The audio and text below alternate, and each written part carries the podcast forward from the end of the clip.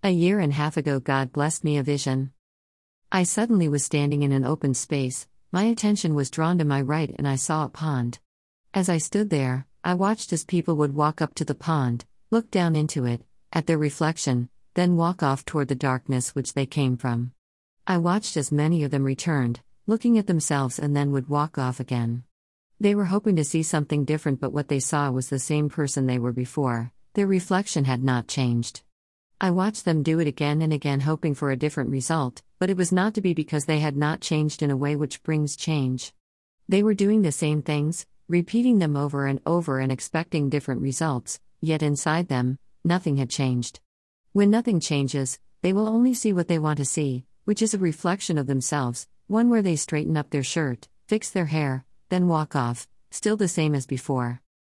I found a great verse that goes well with this vision.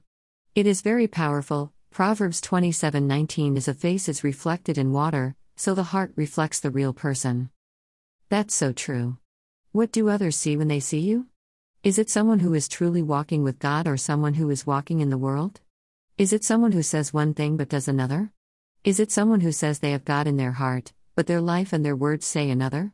What does your reflection show? What comes from your mouth? Is what you see in your reflection someone who you would want Jesus to see? Are you trying to be what the world, man, wants you to be or who God wants you to be? Our walk with God should bring change, not each year or each month but every day. We should be growing in God, not staying the same. Who we were yesterday in God should not be who we are today in God. So, when we walk up to the pond and see our reflection, the person we see is never the same. Song included, Different by Micah Tyler.